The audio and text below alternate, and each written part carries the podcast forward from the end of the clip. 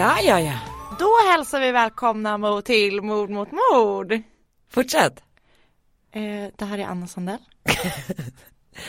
Och jag heter Karin Lundgren. och det här är ju en podcast om mord Just det. som vi gör. Anna. Mm, jag kapade dig. jag gillade det. Jag vet om att det är för att du var, Jag att du ville dra lite igång. också. att du ville, att du ville dra igång. Men jag kände det som att bara, åh hon är på hugget idag. lite. Jag gillade jättemycket. Jag stammade lite för jag blev så Chockad av ditt chockad eget. av mig själv. Men det här är då Mord mot mord och ni är så välkomna. Ja, välkom välkomna hit. Eh, vi pratar om true crime. Det kommer bli läskigt, kanske äckligt eh, och sådana saker. Antagligen. Eh, men det kommer också bli härligt. Det tror jag verkligen. Ja, det är det sådana vi är. Äckliga men också härliga. Mm, Och inte äckliga, exakt. utan bara härliga. Bara härligt. Om vi får säga det själva. Hur är det med dig? Det är bra. Eh, du och jag är väl båda i någon slags eh, riktig semesterhjärna fast vi får inte riktigt än. För Nej, Vi har ju ganska många hinder framför oss. Exakt, vi mår piss. Mm. Eh, Är så trötta. är så trötta, vill så gärna ha semester. Så ni fattar ju att eh, vad glada ni ska vara och få lyssna på oss. Två Två monster. tjejer. Två goa utarbetade tjejer. Verkligen. Ehm, Aldrig varit så nära en vägg som nu känns det som. Nej, nej, nej, verkligen. Jag råkade till och med skriva till min kollega Kasper att jag bara, nu kör vi ända in i väggen. Ja, För att jag menade kaklet. kaklet. Mm. Och sen så bara, ja också det. Det är ju det du menar också. Det är ju verkligen, verkligen, det jag känner mig närmare väggen än kaklet om man säger. Nej, det är ingen fara med oss. Nej. Vi, vi håller Vi har ihop. ju varandra. Vi har varandra och det är härligt. Eh, har du tre ord som beskriver fallet som du ska göra idag? Ja. Berätta. Shopaholic. Oj. Stöld. Mörder.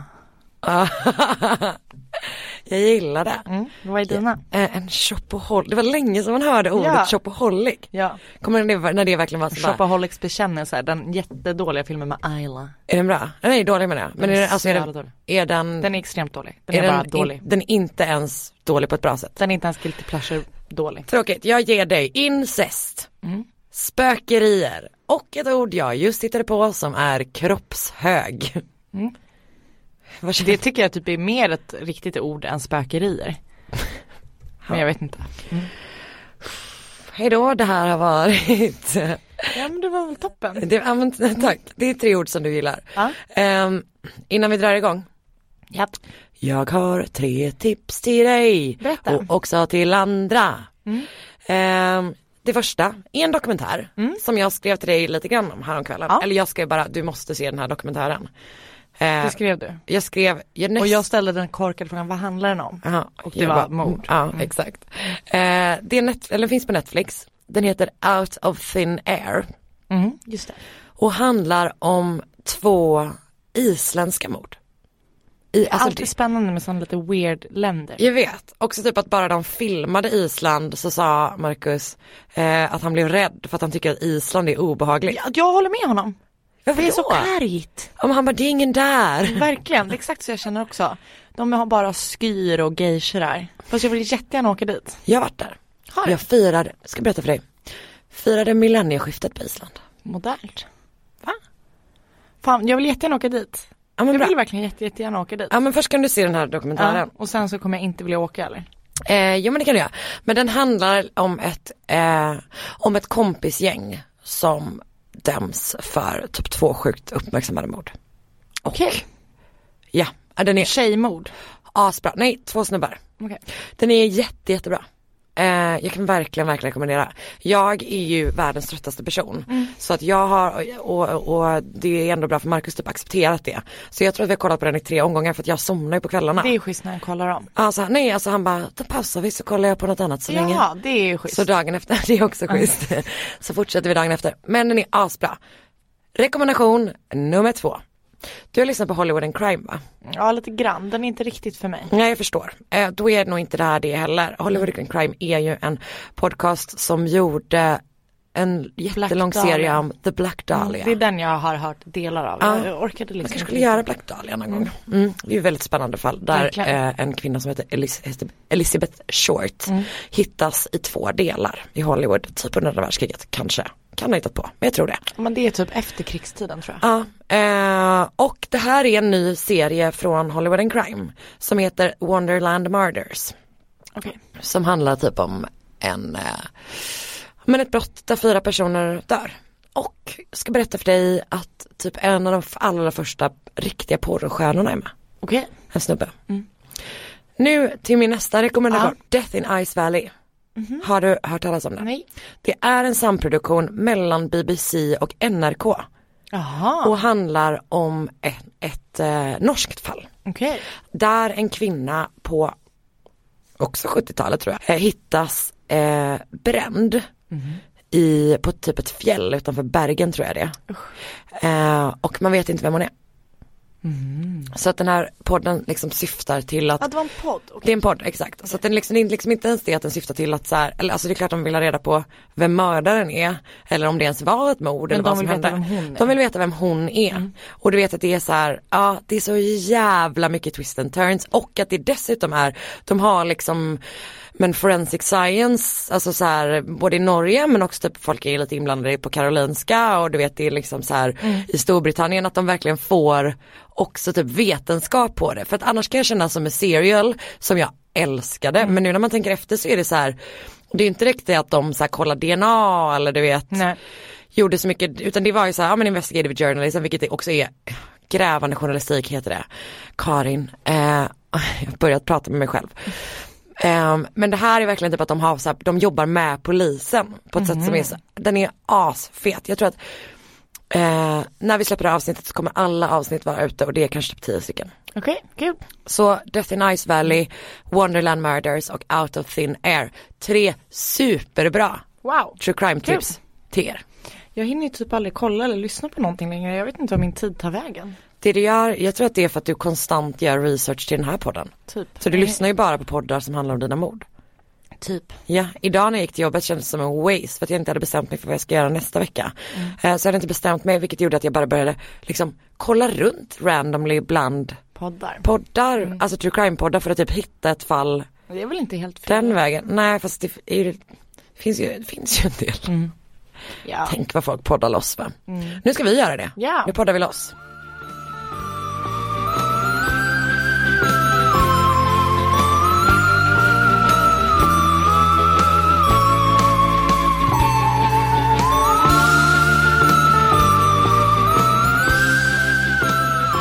Okej vänta nu sa vi shopaholic, rån, murder. Ja. Ja, ja, ja.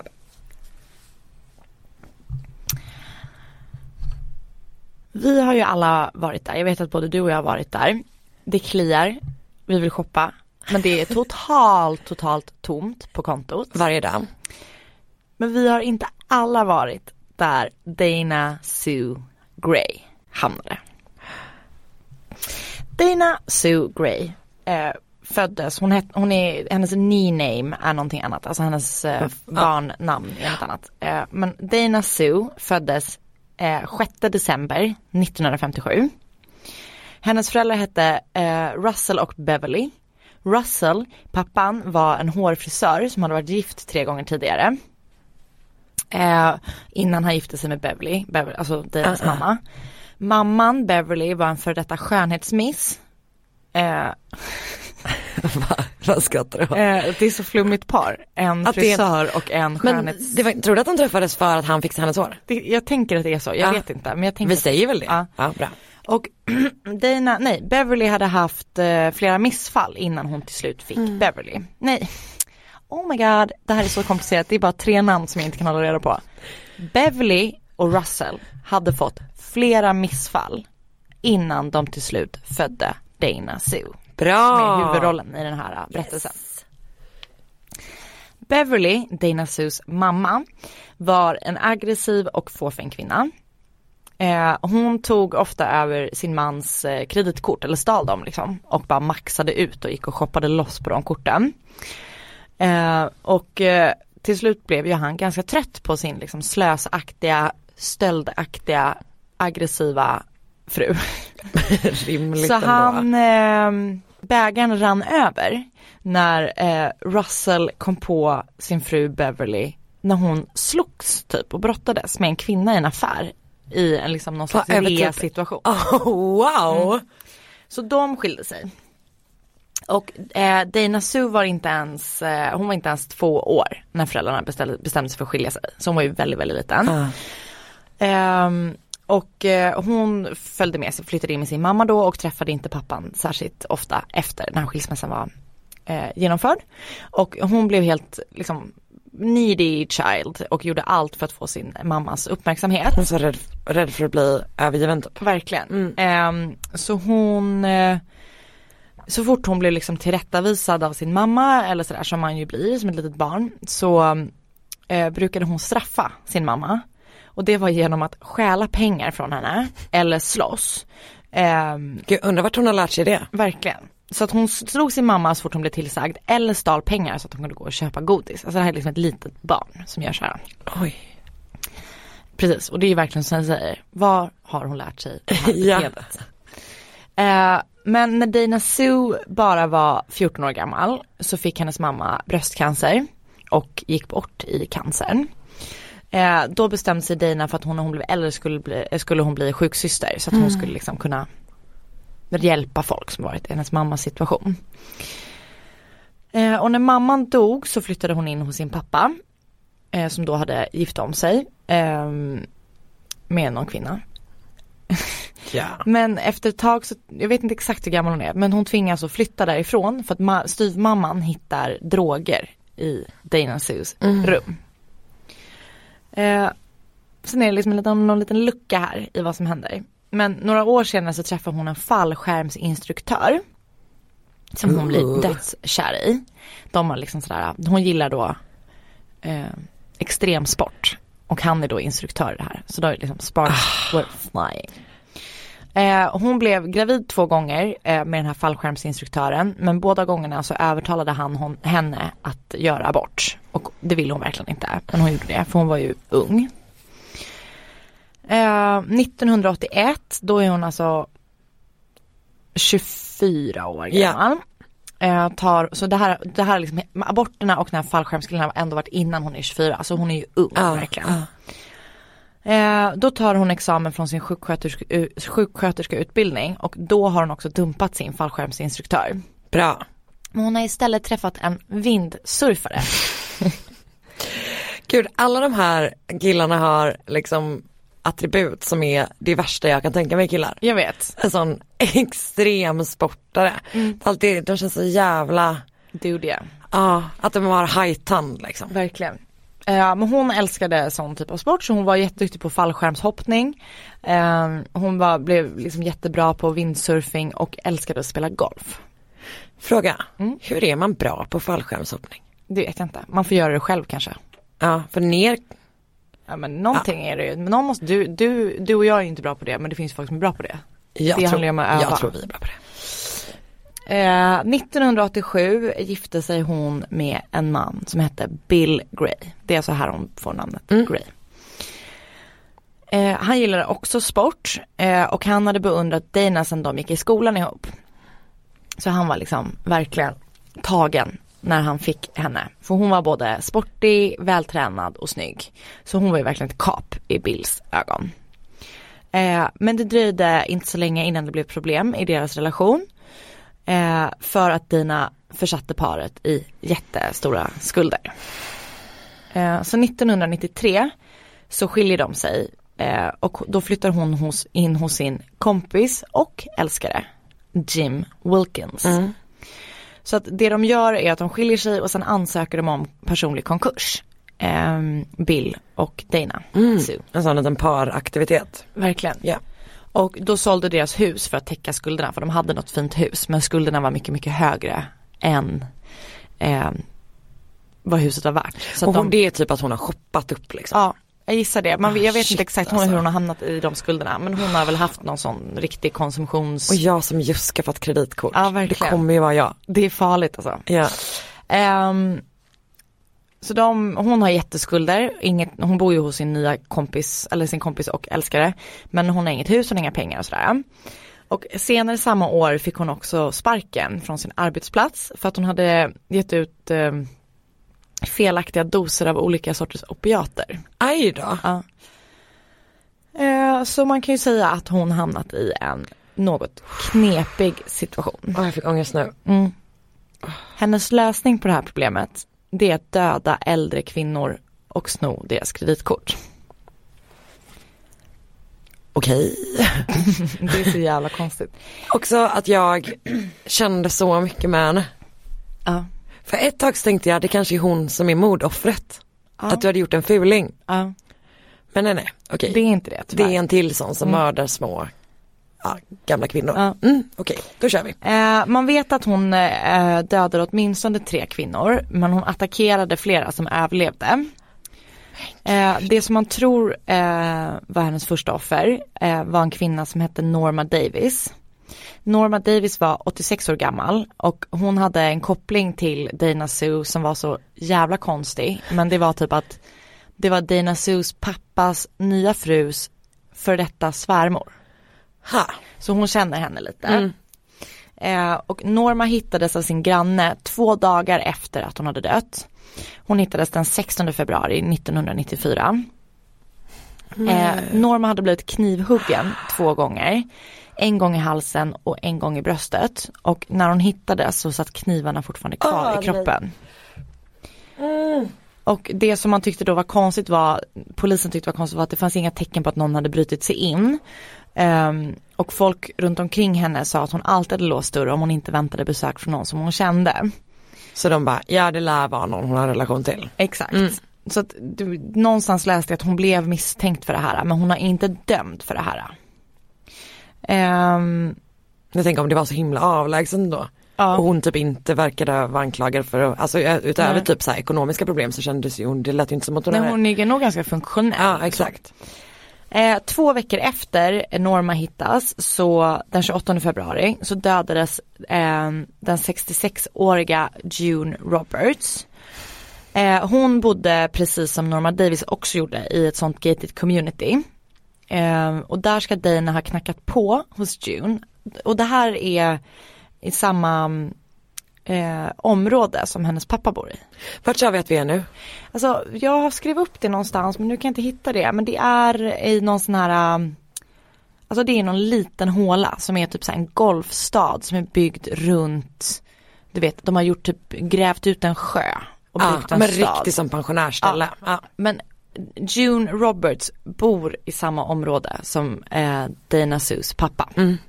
Så man tror att eh, June har knackat på, nej att eh, Dana. Har knackat på hos June och sagt att hon ville låna en bok. Eller det här har, Det här vet man. det här vet man. Mm.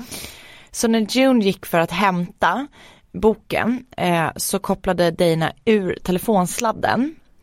Eh, och sen band hon den här stackars kvinnan vid en stol och sen ströp Dana henne med den krulliga delen av sladden.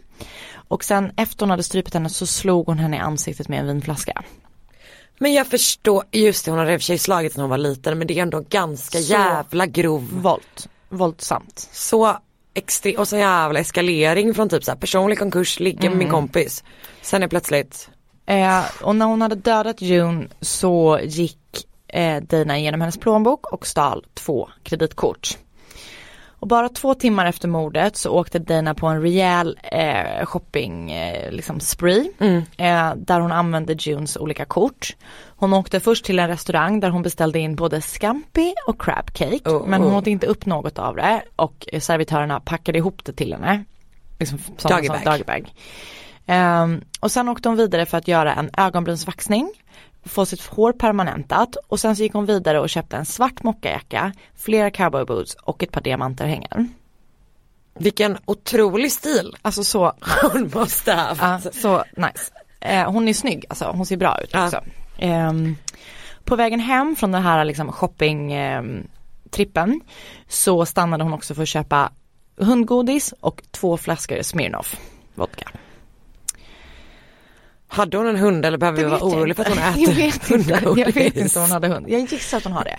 Det sägs också, eller jag läste någonstans, men att hon hade med sig sin eh, styvson när hon utförde det här mordet. Att han satt i bilen. Vems barn är det? Jim, hennes eh, kompis och älskare. Ah, ja, ja, ja, ja. Okej. Eh, men det läste jag bara Gud, i en hans, artikel. nej det är han som fick hundgodiset. Ja, typ. Hon bara, när hon sitter där och äter crab cakes Då så slänger hon hundgodis. till honom lite sådana chew sticks. Verkligen. Ehm, tio dagar efter att eh, hon hade varit på den här shoppingresan efter hon har mördat June så blir en kvinna, en 57-årig kvinna som heter Dorinda Hawkins överfallen i sin antikhandel. Med Hedvigs hemförsäkring är du skyddad från golv till tak oavsett om det gäller större skador eller mindre olyckor. Digital försäkring med personlig service, smidig hjälp och alltid utan bindningstid. Skaffa Hedvig så hjälper vi dig att säga upp din gamla försäkring. Hedvig Hemförsäkring, ett klick bort. Aj, aj, aj, det kluckar i rören. Men det är väl inget att bry sig om? Jo, då är det dags för de gröna bilarna. Spolarna behöver göra sitt jobb. Spolarna är lösningen. Ah, hör du? Nej, just det. Det har slutat. Nej. Dåliga vibrationer är att gå utan byxor till jobbet. Bra vibrationer är när du inser att mobilen är i bröstfickan. Få bra vibrationer med Vimla. Mobiloperatören med Sveriges nöjdaste kunder enligt SKI. Hon överlevde attacken eh, och gav polisen ett signalement. För då har eh, eh, Dana Sue gått runt inne i butiken och så har försäkrat sig om att de verkligen är ensamma. Och sen så har hon försökt strypa henne. Um, Med någonting eller vet man det? det, det är, I hennes fall vet jag inte. Nej. Eh, hon liksom dosar iväg men sen så vaknar hon till liv. Men då har eh, Dana Sue stuckit. Så hon lämnar sina element på Dana till polisen men tyvärr så hinner de inte gripa henne. Eh, innan hon samma vecka attackerar den 87-åriga Dora Mm. Beebe. Min Även- mormor hette Bibi. Eh, även hon blir strypt eh, och sen slagen med ett strykjärn. Nej. Fan. Så hemskt.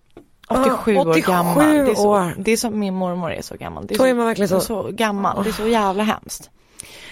Eh, däremot så greps hon då samma dag som hon dödade Dora. Bra. Eh, så när polisen griper henne, då är det också så konstigt för polisen har följt efter henne, eh, det, hon grips i alla fall. Ja. Eh, när polisen griper henne så hittar de Doras kreditkort i hemma i Danas underklädeslåda. I hennes hem så hittar de också en hel garderob som är fylld med nyinköpta kläder. De flesta av kläderna har liksom lappar kvar. Hon hade också köpt flera Nike Air, en lila boogieboard, det som surfbräda, en Trek mountainbike som kostade över 1000 dollar och flera flaskor av parfymen Opium. Så allt det här ligger i hennes hem. Jag vill höra- Huller om buller. Jag vill höra, jag vill höra dig läsa upp lång, milslånga listor på olika saker. veta. Det här är ett litet urval som jag hittade. Jag vet inte vad I det var med. slutändan, när, vi, när du är klar med det här så vill jag att du utvärderar hennes stil lite grann. Kan du göra det? Absolut. Tack. Eh, så hon grips och i fyra år hävdade hon att hon var oskyldig. Och så gjorde hon sån pled eh, reason of insanity. Okej. Eh, Eh, men samma kväll som hennes rättegång i september 1998 så erkände hon sig från ingenstans ehm, skyldig till alla åtalspunkter. Eh, hon dömdes då till livstidsfängelse utan chans till frigivning. Hon hamnade först då på Riverside Jails High Security avdelning innan hon sen flyttades till California Women's Prison. Mm. Eh, hon anpassade sig sjukt snabbt till livet i fängelse. Men eh, hon vägrade liksom acceptera typ att hon satt i fängelse. Så hon styrde och ställde över alla inmates som hon satt med. Så att de skulle kunna hjälpa henne att upprätthålla hennes livsstil som hon hade haft utanför fängelset.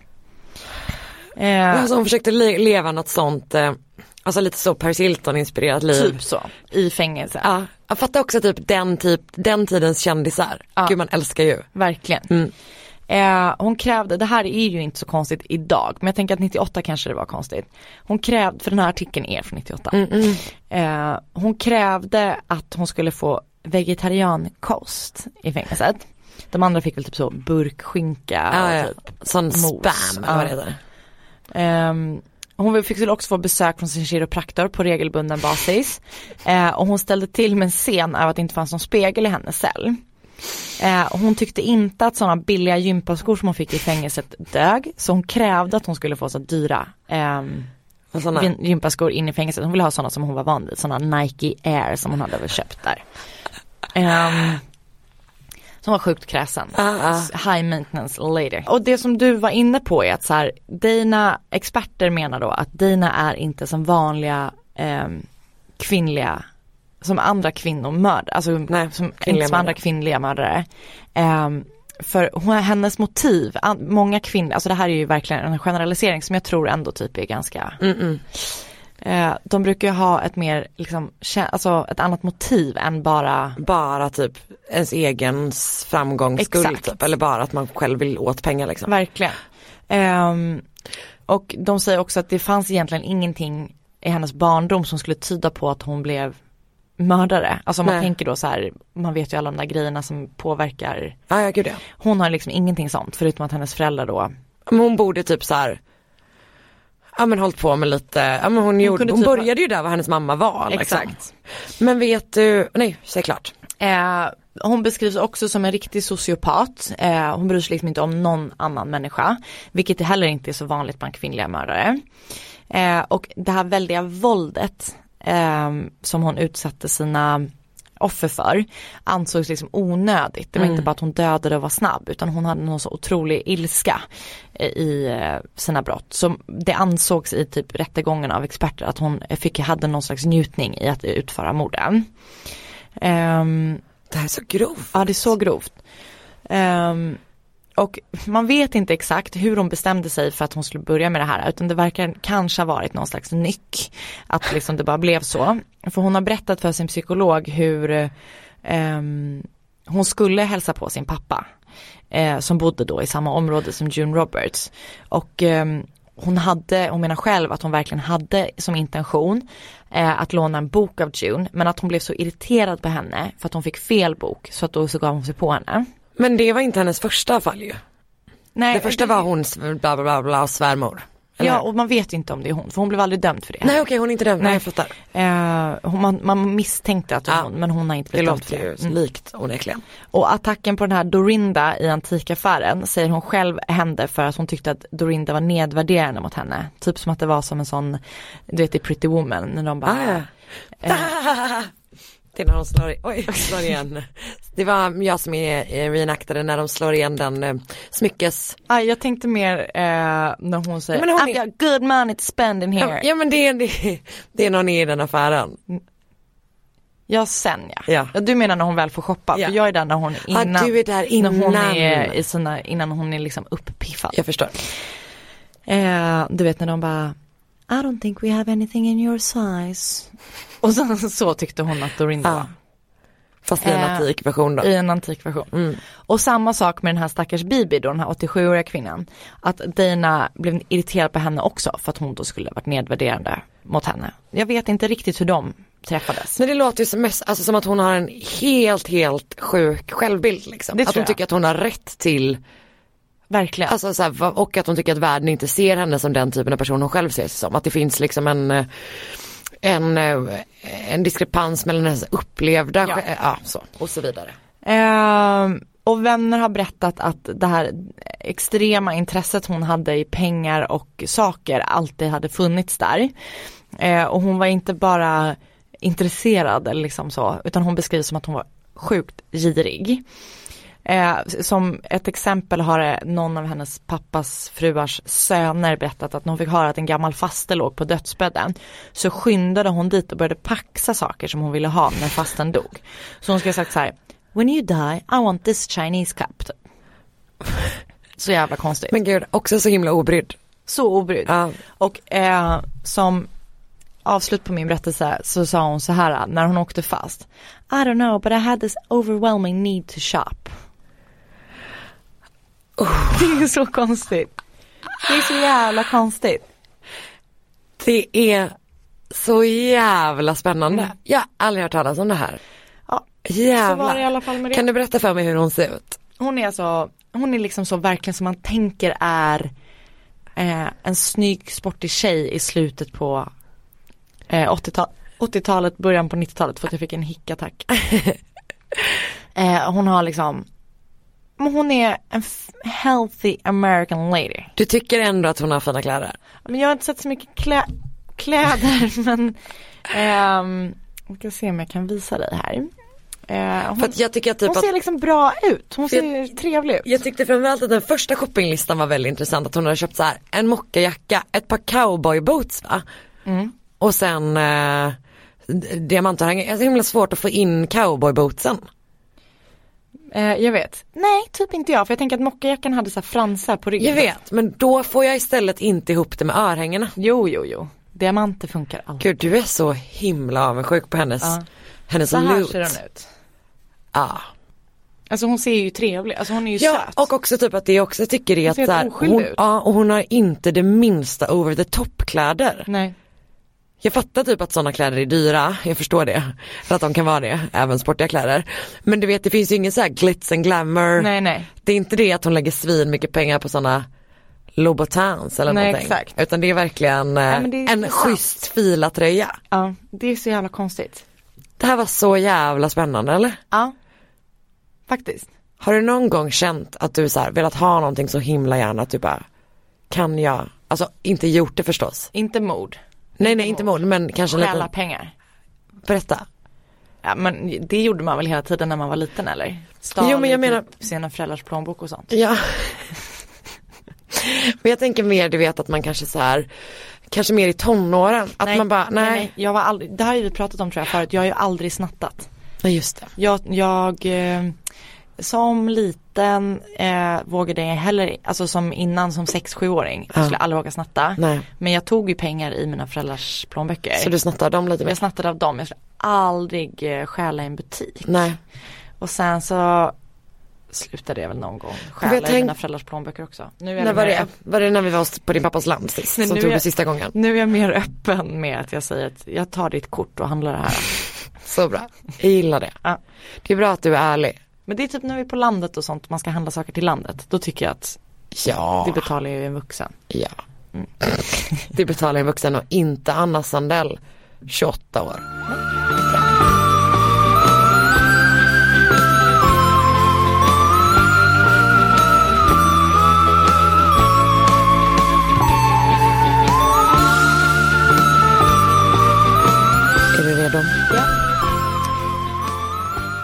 20-talets Tyskland. Eh, Bayern. Strax utanför en stad som heter Groben. Typ. Det ligger typ sju mil från München. Eh, där det hände ganska mycket skit där då under den tiden. Eh, det var ju Hitler hade väl tagit makten i NSDAP. Hade inte hamnat i fängelse för ölkällarkuppen som väl ägde rum, rum i München tror jag. Eh, och det, han hamnar i fängelse då, det är då han skriver Mein Kampf. Sidospår, vi ska inte, jag bara, idag ska jag Nej. berätta om Hitler. Nej. Nej, eh, utan vi ska besöka en gård som heter Hinterkaifeck. Jag vet inte om du såg det här, men ehm, i våran Facebookgrupp Mord mot mord podcast så la jag eh, för typ mm, kanske en eller två veckor sedan upp att jag hittade en karta, eller jag hittade en karta som ehm, Ja, jag den ja, men som sammanställde typ så här olösta fall runt om i, ja. och så var det typ att någon bara, ah jag hade glömt det här fallet, det var så spännande typ. Så googlade jag det supersnabbt och sen så bara, "Åh, det här måste jag göra. Ja, okej. För att det var super super jag spännande. jag det. Ja så sa jag, Anna du får inte kolla upp det här. Ja, just det. Mm. Så nu ska jag berätta för dig om det. Spännande. På Hinterkaifeck så bor familjen Gruber. De är pappa Det Andreas, hette inte stan Grober. den heter Grobern. De heter Grub, Gryber. Det var ju extremt likt. Kryber, ja jag vet. Eh, de är pappa Andreas, 63, mamma Kessil, Kessilia, konstigt namn, aldrig sett innan. C-Ä-Z-I-L-I-A. Hon är 72, lite äldre. Deras dotter som just, eller som blivit änka under första världskriget, Victoria Gabriel, hon är 35. Victorias barn, Kessilia den yngre, eller Cassilia tror hon heter, och Josef, de är 7 och 2. Och så deras hushållerska, Maria. Gården ligger en kilometer från den närmsta byn Kaifek. Alltså så att egentligen så är det typ ingen geografisk plats utan det är ett sådär hinter, det är väl bakom va? Bakom Kaifek, det heter gården. Eh, liksom det ligger i skogen, isolerat helt enkelt. Eh, familjen har det gott ställt i alla fall om man ser till pengar. Mm. Eh, på ett personligt plan kan man säga att det är, är lite värre. Pappa Andreas, inte så härlig. Eh, bland byborna då, alltså byborna tycker inte om den här familjen och det är mycket på grund av den här pappan. Han är känd som typ en otrevlig jävel. Eh, inte nog med det, han eh, misshandlar sin fru mest hela tiden. Det ryktas om att han också misshandlar sina barn. Eh, jag läste någonstans att det finns de som säger att han hade fler barn men att den här Victoria är den enda som överlevde. Jaha. Jag vet inte, jag läste det någonstans. Det ryktas också om att Andreas är pappa till Victorias yngsta barn. Att han har, de har haft någon slags incestuös relation där eller han har begått incestuös, incestuösa övergrepp på henne. Um, han är liksom helt obsessed vid sin dotter. Alltså han är liksom så här, du vet släpper ingen nära henne. Jag antar, du vet, mm, så här, han har väl förlorat henne en gång till en man eller vad fan som pågår i hans sjuka huvud. Ehm, men han liksom vill hålla folk borta från henne och ha henne för sig själv. Och det är lite av ett problem för hon är den enda i fam- familjen som typ är omtyckt. För hon sjunger i kyrkokören och sjunger väldigt, väldigt vackert. Ja såklart. Så på gården bor då också det här, ett hembiträde. Eh, som heter Maria, tror jag. Plötsligt hösten 1921 så säger hon upp sig. Och hennes förklaring är att gården är hemsökt. Hon säger att hon har hört röster och läten runt om i huset, att hon har hört fotsteg som så går ner från vinden. Och hon är livrädd liksom, alltså jätte, jätteskrämd av det här och begär att få sluta från en dag till nästa så hon är uppenbarligen panikig liksom. Familjen var, hon är en galen person typ. Och så skickar de iväg henne. Sex månader senare, i mars 1922, är Andreas ute och inspekterar gården efter en snöstorm. När han upptäcker något konstigt. Han ser fotspår som leder från skogen hela vägen fram till huset. Men inga fotspår som går tillbaka. Uh-oh. Han letar igenom hela huset, han letar igenom ladan, han letar igenom så här förråden, allting sånt. Han hittar inget eller ingen. Ingen inkräktare, inga fler fotspår. Man vet liksom, de ja, fattar ingenting. Senare under natten så vaknar han av att det är ett oljud på vinden. Men när han söker igenom den så hittar han ingenting. Är det här en spökhistoria eller? Jag har gjort en sån creepypasta. Välkommen till Creepypodden. Det är jag som är Jack Werner. Jag vet inte om han brukar... en skräckis? Nej. Snälla, jag skulle väl aldrig svika dig på det sättet. Alltså jag gillar skräckisar, jag vill bara veta vad jag är med på. Morgonen efter så hittar Andreas en tidning på verandan. Tidningen är från München. Ingen i familjen känner igen den. Andreas frågar brevbäraren vem i området som prenumererar på den tidningen. Får svaret att ingen gör det. Den 30 mars 22 eh, så försvinner ett par nycklar från huset. Inte så konstigt. Jag tänker typ att det är så, ja men du vet. Snart upptäcker också Andreas att låset till verktygsförrådet är repat. Alltså det ser ut som att någon har liksom försökt så här, pick the lock. typ. Anledningen till att man vet om det här är för att han liksom så går till byborna och bara är det ni, typ, har ni, vet ni någonting om det här? Han pratar också om att han har typ sett någon stå och kolla mot huset i skogen, alltså massa sådana grejer liksom och folk bara, han håller på att tappa det typ. Varför tror de det? Varför litar de inte på honom? För att han Det är är ett as. Men det är klart att det står någon där och tittar om han har sett det. Men han är ju också ett as, alla hatar honom. De vill väl inte, De vill inte kul honom. att du verkligen sa, stå upp för Andreas Gruber.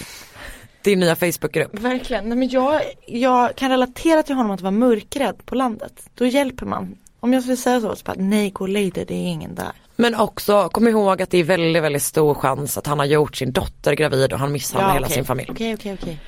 Han kan få vara mörkrädd ensam. Jag tycker det. Det kan han faktiskt få vara. Okej, bra. Men, Men, nej, nej, inga men. Det är klart att han får vara det. Men hans familj då? Ja men de är säkert, de engagerar honom säkert jättemycket eftersom de inte vågar annat än Nej, men inte så. ah, Om de har in- sett någonting. Ja, ska man inte säga till, ska man inte hjälpa för hans familj? Men de, tänk- de, alltså de tänker väl bara, jag tror de skiter i honom. Okej. Blir du ledsen nu? Du vilar huvudet mot mickskyddet så alldeles sorgsen ut. jag tänker efter bara. Ja, jag förstår. Eh, jag vet faktiskt inte. Nej. Men jag, i allmänhet så är det bara så att folk tyckte att han var ett as. Så när han kommer och bara, är det någon som har sett mina nycklar? Så, Jag fattar, då vill man inte. Det Nej. Bara, nej, du har tappat dem i snön. ja eller hur, det är ju ett jävla as. Gå härifrån. Dagen efter nycklarna försvunnit och lås, det här repade låset har uppsägs så börjar en ny hushållerska. 44-åriga Maria Baumgartner, det har alltså gått ett halvår när de varit utan hushållerska. De stackarna. Mm. Hon heter också Maria. Ja, jag kan hitta på att den första också heter Maria. Den, jag vet inte, men den här heter i alla fall Maria Baumgart, Baumgartner. Hennes allra första arbetsdag kommer också bli hennes sista. Det kommer också bli den allra sista dagen som någon ser någon i den här familjen vid liv. Den 31 mars 1922 är en fredag och redan när lilla Cecilia, alltså Cecilia den yngsta dottern liksom, inte dyker upp i skolan dagen efter. Jag antar att de pluggar på lördagar helt enkelt. Mm. Ja det gjorde man väl fram Exakt. tills Precis. Så, det måste jag bara säga, så inhumant. Ja. Bra, en dag ledigt, för jävligt. När hon inte kommer till skolan på lördagen så tycker de att det är weird förstås mm. liksom, men man bara, ja, la sjuk eller någonting. Um, men när Victoria inte dyker upp i kyrkan på söndagen, då börjar man bli riktigt fundersam för hon är så här, hon missar inte det. Det är verkligen hennes high point of the week. Mm. Du vet hon får lämna sitt hus och mm. sin vidriga pappa liksom mm. ett tag. Och typ vara bland lite härnat folk som tycker att hon sjunger fint. Um, dagen efter så kommer ju inte heller Cecilia till skolan.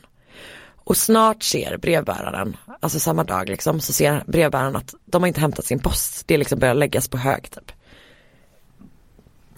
Dock att jag undrar hur mycket post han de får för en helg på den På en dag kanske men nu är, inte vi är, vi är eh, tre, fyra dagar. Ja. Men ändå. Men det var det enda kommunikationssättet man hade. Jag vet, men vem är det de postar? Tidningar från München. Mm. Ja, i alla fall. Den 4 april, så alltså fem dagar sin, eh, senare, mm. så bestämmer sig ett gäng män för så här, vi får nog ändå kolla typ, det känns konstigt liksom. Så de drar till gården till Hinterkaifeck och på utsidan ser de ingenting, ingen svarar när de ropar och så vidare och de bestämmer sig för att börja med att kolla i ladan. När de öppnar dörren så hittar de en vidrig, vidrig scen. Det är extremt mycket blod. Blod som kommer från Andreas, mamma Casilia, dotter Victoria och hennes äldsta dotter då, som också heter Casilia. Mm. Deras kroppar har lagts ovanpå varandra, alltså som en hög liksom. Och eh, sen har de typ täckts med så här halm eller hö mm. eller någonting. Liksom. Efter det så letar också männen igenom, alltså i resten av gården. De tar sig in i huset, där hittar de tvååriga Josef död i sin spjälsäng i sin mammas rum. Mm. Maria, hembiträdet, hittas i sitt rum. Också hon är död. Sex personer är nu alltså döda på Hinterkaifeck. Alla har blivit våldsamt mördade. Polisen kommer från München och man börjar utreda vad som har hänt. Eh, och ganska snart kommer man fram till att samtliga blivit mördade med en hacka. Så du vet en sån hacka, förlåt. Nej förlåt jag glömde bort. Värsta jag vet jag glömde bort det. Och för vet att jag tänkte när jag skrev ner det här jag bara, jag måste varna Anna innan jag säger det här. För jag vet om det är yxa och hacka i dina värsta. Mm. Förlåt. Det här är, du vet en sån hacka som är spetsig på ena sidan och liksom platt på andra. Ja. Sån. Förlåt. Man hittar dock inte mordvapnet på gården. Victoria och hennes mamma har också strypts men det verkar liksom inte, det är inte det de har dött av. Eh, utan alla har dött av grovt våld, våld mot huvudet och alla utom en av dem har dött direkt. Det här är väldigt sorgligt, jag kommer säga det. Dottern Casilia verkar ha överlevt ett par timmar. Mm. Och eh, bland annat så hittar man alltså tussar av hennes egna hår i hennes händer. Nej. Du vet som att hon har slitit ut sitt oh. eget hår. Jag vet, förlåt. Eh, och hon och hennes mamma är de enda som är klädda i vanliga kläder. Alla andra är klädda i så pyjamas typ. Mm. Så det gör att man tror att det här har skett på kvällen strax innan läggdags. Och det är inte bara kropparna i ladan som har täckts över efteråt utan det har också kropparna i huset. Maria är täckt med ett lakan i sin säng och eh, Josef med sin mammas kjol. Också väldigt sorgligt. Mm. Det man kommer fram till är att man tror att en gärningsman har, antagligen i den här ordningen, Victoria Casilia, Cassilia den äldre och till sist Andreas, alltså lurat ut dem i ladan typ. Kanske att det är så att de två, att mamman och barnet har gått först typ, för att fixa någonting, sen har de inte kommit tillbaka, då kanske mamman har gått och kollat, så har hon inte kommit tillbaka, alltså du vet det är sån jävla Ja verkligen. Och du vet när väl pappan är död så finns det ingen anledning att inte gå in i huset. För då är liksom det största hotet borta typ. Ehm, det här är, nu kommer en väldigt märklig sak. Så mordet ska, morden ska ha skett kvällen den 31 mars. Det är en fredag. Men grannar vittnar om att det har rykt ur husets skorsten under hela helgen. Det finns tecken på att någon har ätit flera mål mat på gården och en av sängarna verkar ha sovit sig. Alla djur, alltså du vet hundar, kossor, alla de har massa olika liksom, bondgårdsdjur, mår bra, har fått mat. Korna är mjölkade och allting liksom. Hundarna är bund, visserligen bundna i ladan eh, men mår också bra. All, alla djur mår bra. Gud vad konstigt. Så någon har liksom tagit hand om dem trots att deras ägare dog flera, flera dagar senare. Den fjärde, mellan den 31 mars och den 4 april. Gud vad konstigt. Så antagligen har ju då gärningsmannen stannat kvar på gården i flera dagar efter att han har mördat hela den här familjen. Man börjar förstås leta efter motiv. Ehm, först tänker man förstås rån. Ganska givet typ. Ehm, men även om typ så här, vissa små pengar eller du vet ägodelar och sånt saknas från offren så är det liksom, du vet det finns ganska mycket pengar kvar i huset och även värdefulla saker. Um, nå- en grej som också är jävligt konstig är att några veckor innan det här så hade Victoria tömt sitt bankkonto. Och hon hade gett kyrkan en stor del av pengarna men inte allt. Och man har aldrig hittat resten av hennes besparingar. När man söker igenom gården så hittar man ett hål, alltså jag tror att det är som att en, eh, ja men någon har gjort ett hål i ladan uppe vid höstacken. Så att man ser rakt in i huset typ. Nej. Så du kan ligga där uppe och spionera på vad som händer i huset. Och det finns också de som säger typ att det såg ut som att någon har bott där. Hundra personer. Läskigt alltså. Alltså- jag drack, Ah. fy fan vad läskigt. Ja. Hundra personer förhördes eh, vid olika tillfällen angående det här. Oj. Men trots det så har ingen varken dömts eller gripits Vad fan. för Hinterkaifeck-morden. Förlåt men Så nu ska jag berätta lite olika teorier så ska du få berätta. Alltså grejen är att jag blir lite Ja. irriterad om det är ett olöst fall. det är ett olöst fall men jag är helt hundra på vem det är. Ja. Vi ska se om Säg. du håller med. Tre teorier huvudsakliga. Den första. Den döde maken gjorde det. Victorias make, make Carl Gabriel dog vid fronten 1914. Eller gjorde han? Okej. Det finns de som påstår att han i själva verket överlevde. Eh, hans kropp ska aldrig typ ha så här hittats eller typ tagits tillbaka till familjen och det finns de som säger typ att de träffar honom på ett tåg, alltså du vet sådana saker. Så det man säger då är att han överlevde, kom tillbaka till Victoria, insåg att hon var gravid. Alltså för långt efter att han, så det kunde inte vara Var hans hon barn. gravid när hon dog? Nej, Nej. jag tvååringen. Exakt, hon har en tvååring och en sjuåring och han ska ha dött eh, 1914 så det, det hade väl kunnat vara han som man har lite tur med månaderna men så. Eh, hört kanske till och med hört rykten om att pappan till barnet ska ha varit hennes egen pappa. Ehm, och att han tappade. Kanske typ så här PTSD-mode efter kriget, varit med om massa jävla skit i det jävla skyttegravskriget liksom. Det är en teori. Nu ska jag berätta vad som talar emot den teorin. Det är att han, ett att han skulle ha väntat till 1922. Alltså kriget tog slut 18. Och även om han typ blev krigsfånge eller du vet laget lades in på sjukhus eller whatever the fuck så borde det inte tagit fyra år tills han kom tillbaka. En annan grej som talar emot det, ganska stor, det är att soldater som stred med honom såg honom så här, trampa på en mina. Antagligen inte den döda maken. Teorin... Så jag får inte gissa nu utan du berättar för och emot grejer. Aha, oj förlåt. Nej jag bara undrar Du reglerna. får jättegärna gissa. Ja. Men jag kanske säger antagligen inte honom om alla. Antagligen inte den döda maken. Teori nummer två. Andreas syskon. Pappans syskon. Okej.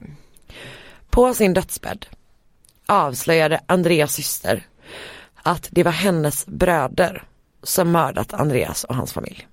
Och de ska ha gjort det på grund av pengar. De ville ha gården och hans tillgångar. Det som talar emot det är att ingen tog över gården efteråt. Nähä.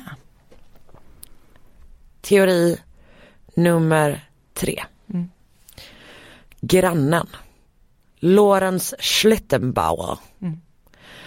Han var inte bara familjen Grubbers granne, han hade också försökt ragga upp Victoria.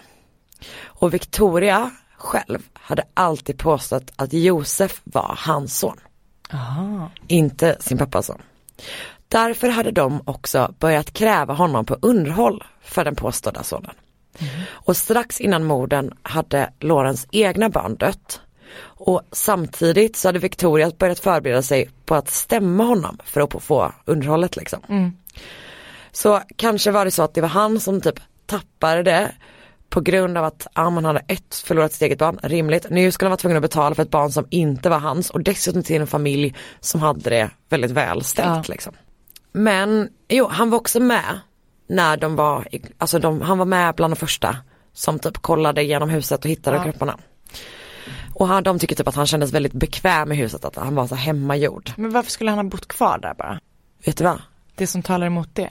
Nej, det som talar emot det här Ja. är ju vad fan skulle han ha varit kvar för? Exakt, det är det jag menar. Japp. Ja, men det är väl han eller? Alltså Fanns det en teori fyra? det fanns inte en teori fyra, men jag måste berätta lite mer om honom bara. Han visste vad allt fanns i huset, han tog en macka när han väntade på polisen. Han unstacked the bodies, alltså att han typ började liksom contaminate the Ja. verkligen så. Att han typ tog, och alla bara vad gör du typ polisen kommer. Men å andra sidan så här, om han var där nu, om vi nu säger att han var där hela helgen. Mm.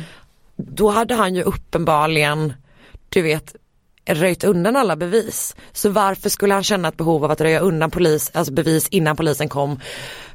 Alltså fattar du vad jag menar typ? Jättekonstigt. Eller så är det, jag tycker teori fyra är bara passerby. Ja, det random person. Ja.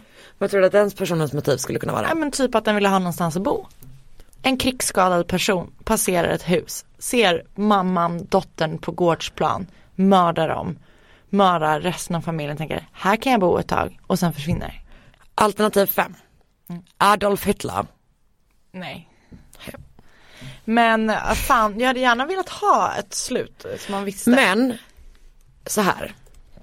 Men väldigt spännande. Polisen har återkommit till det här fallet så jävla många gånger. Alltså typ senaste gången man förhörde någon var 86. Oj. 2007 så fick en klass i, eh, på någon sån polishögskola i uppdrag att typ utreda det igen. Och de kom fram till så här, nej men i juridisk mening så kommer vi antagligen aldrig lösa det. Men menar att, alltså så här, vad jag har förstått så är det så här, det är grannen. Det är fan han Det liksom. måste väl vara det. Men han har ju supertydligt motiv. Han har supertydligt motiv. As konstigt att han bodde där bara. Jättekonstigt. Jättekonstigt. Och det, alternativ nummer sex, spöke. Ja, det skulle väl vara det. Mm, jag tror det kan vara det. Ja men fan vad sjukt. Hela familjen be- ligger begravda i Weidhofen, eller ja, deras kroppar ligger där i alla fall. För att efter att eh, man hade liksom tagit in dem till för autopsi så högg man av deras huvuden och skickade dem till München för vidare ut, alltså undersökningar. Och de försvann under andra världskriget. Va? Alltså jag antar att de bombades liksom. Men ändå, så jävla konstigt. Varför skulle de undersöka deras huvuden? Jag vet. Jo, det var väl att det järn- var, nej men, ja, nej men det var ju för att det var där de fick sina det var ju det, våldet var ju mot huvudena. Men man kan också tycka så här, unna dig en hel kropp, helkroppstransport eller? Jag tycker det är konstigt. För att det också är sånt jävla kränk mot typ en död kropp. Men vänta, var huggen bara i huvudet? Det var det. Och nej jag blev ledsen nu. Nej förlåt. Jag trodde det var i alla fall över hela kroppen. Då hade det varit bättre. Jag tänker allting är så hårt på huvudet när man ska in där med en Det är så jävla läskigt. Mm, jag vet. Ansiktet. Mm, jag vet, det är verkligen, alltså grovt våld mot, ja, nej, oh. Uh. Okej, tack så mycket. Hint, okej jag måste bara säga klart nu, att Hinterkaifeck revs 23, alltså året efter. Och i samband med det hittade man hackan. Det var um. Hinterkaifeck-morden, är du väldigt besviken? Nej, det var jätte, inte alls besviken. Jag är Var- jättenöjd. Läskigt, Det var obehagligt. eller hur?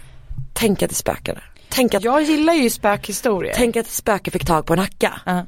Jag gillar ju spökhistorier och tror ju jättemycket på spöken och eh, tror på det. Jag bodde ju på ett spökhotell i, i eh, USA. Mm.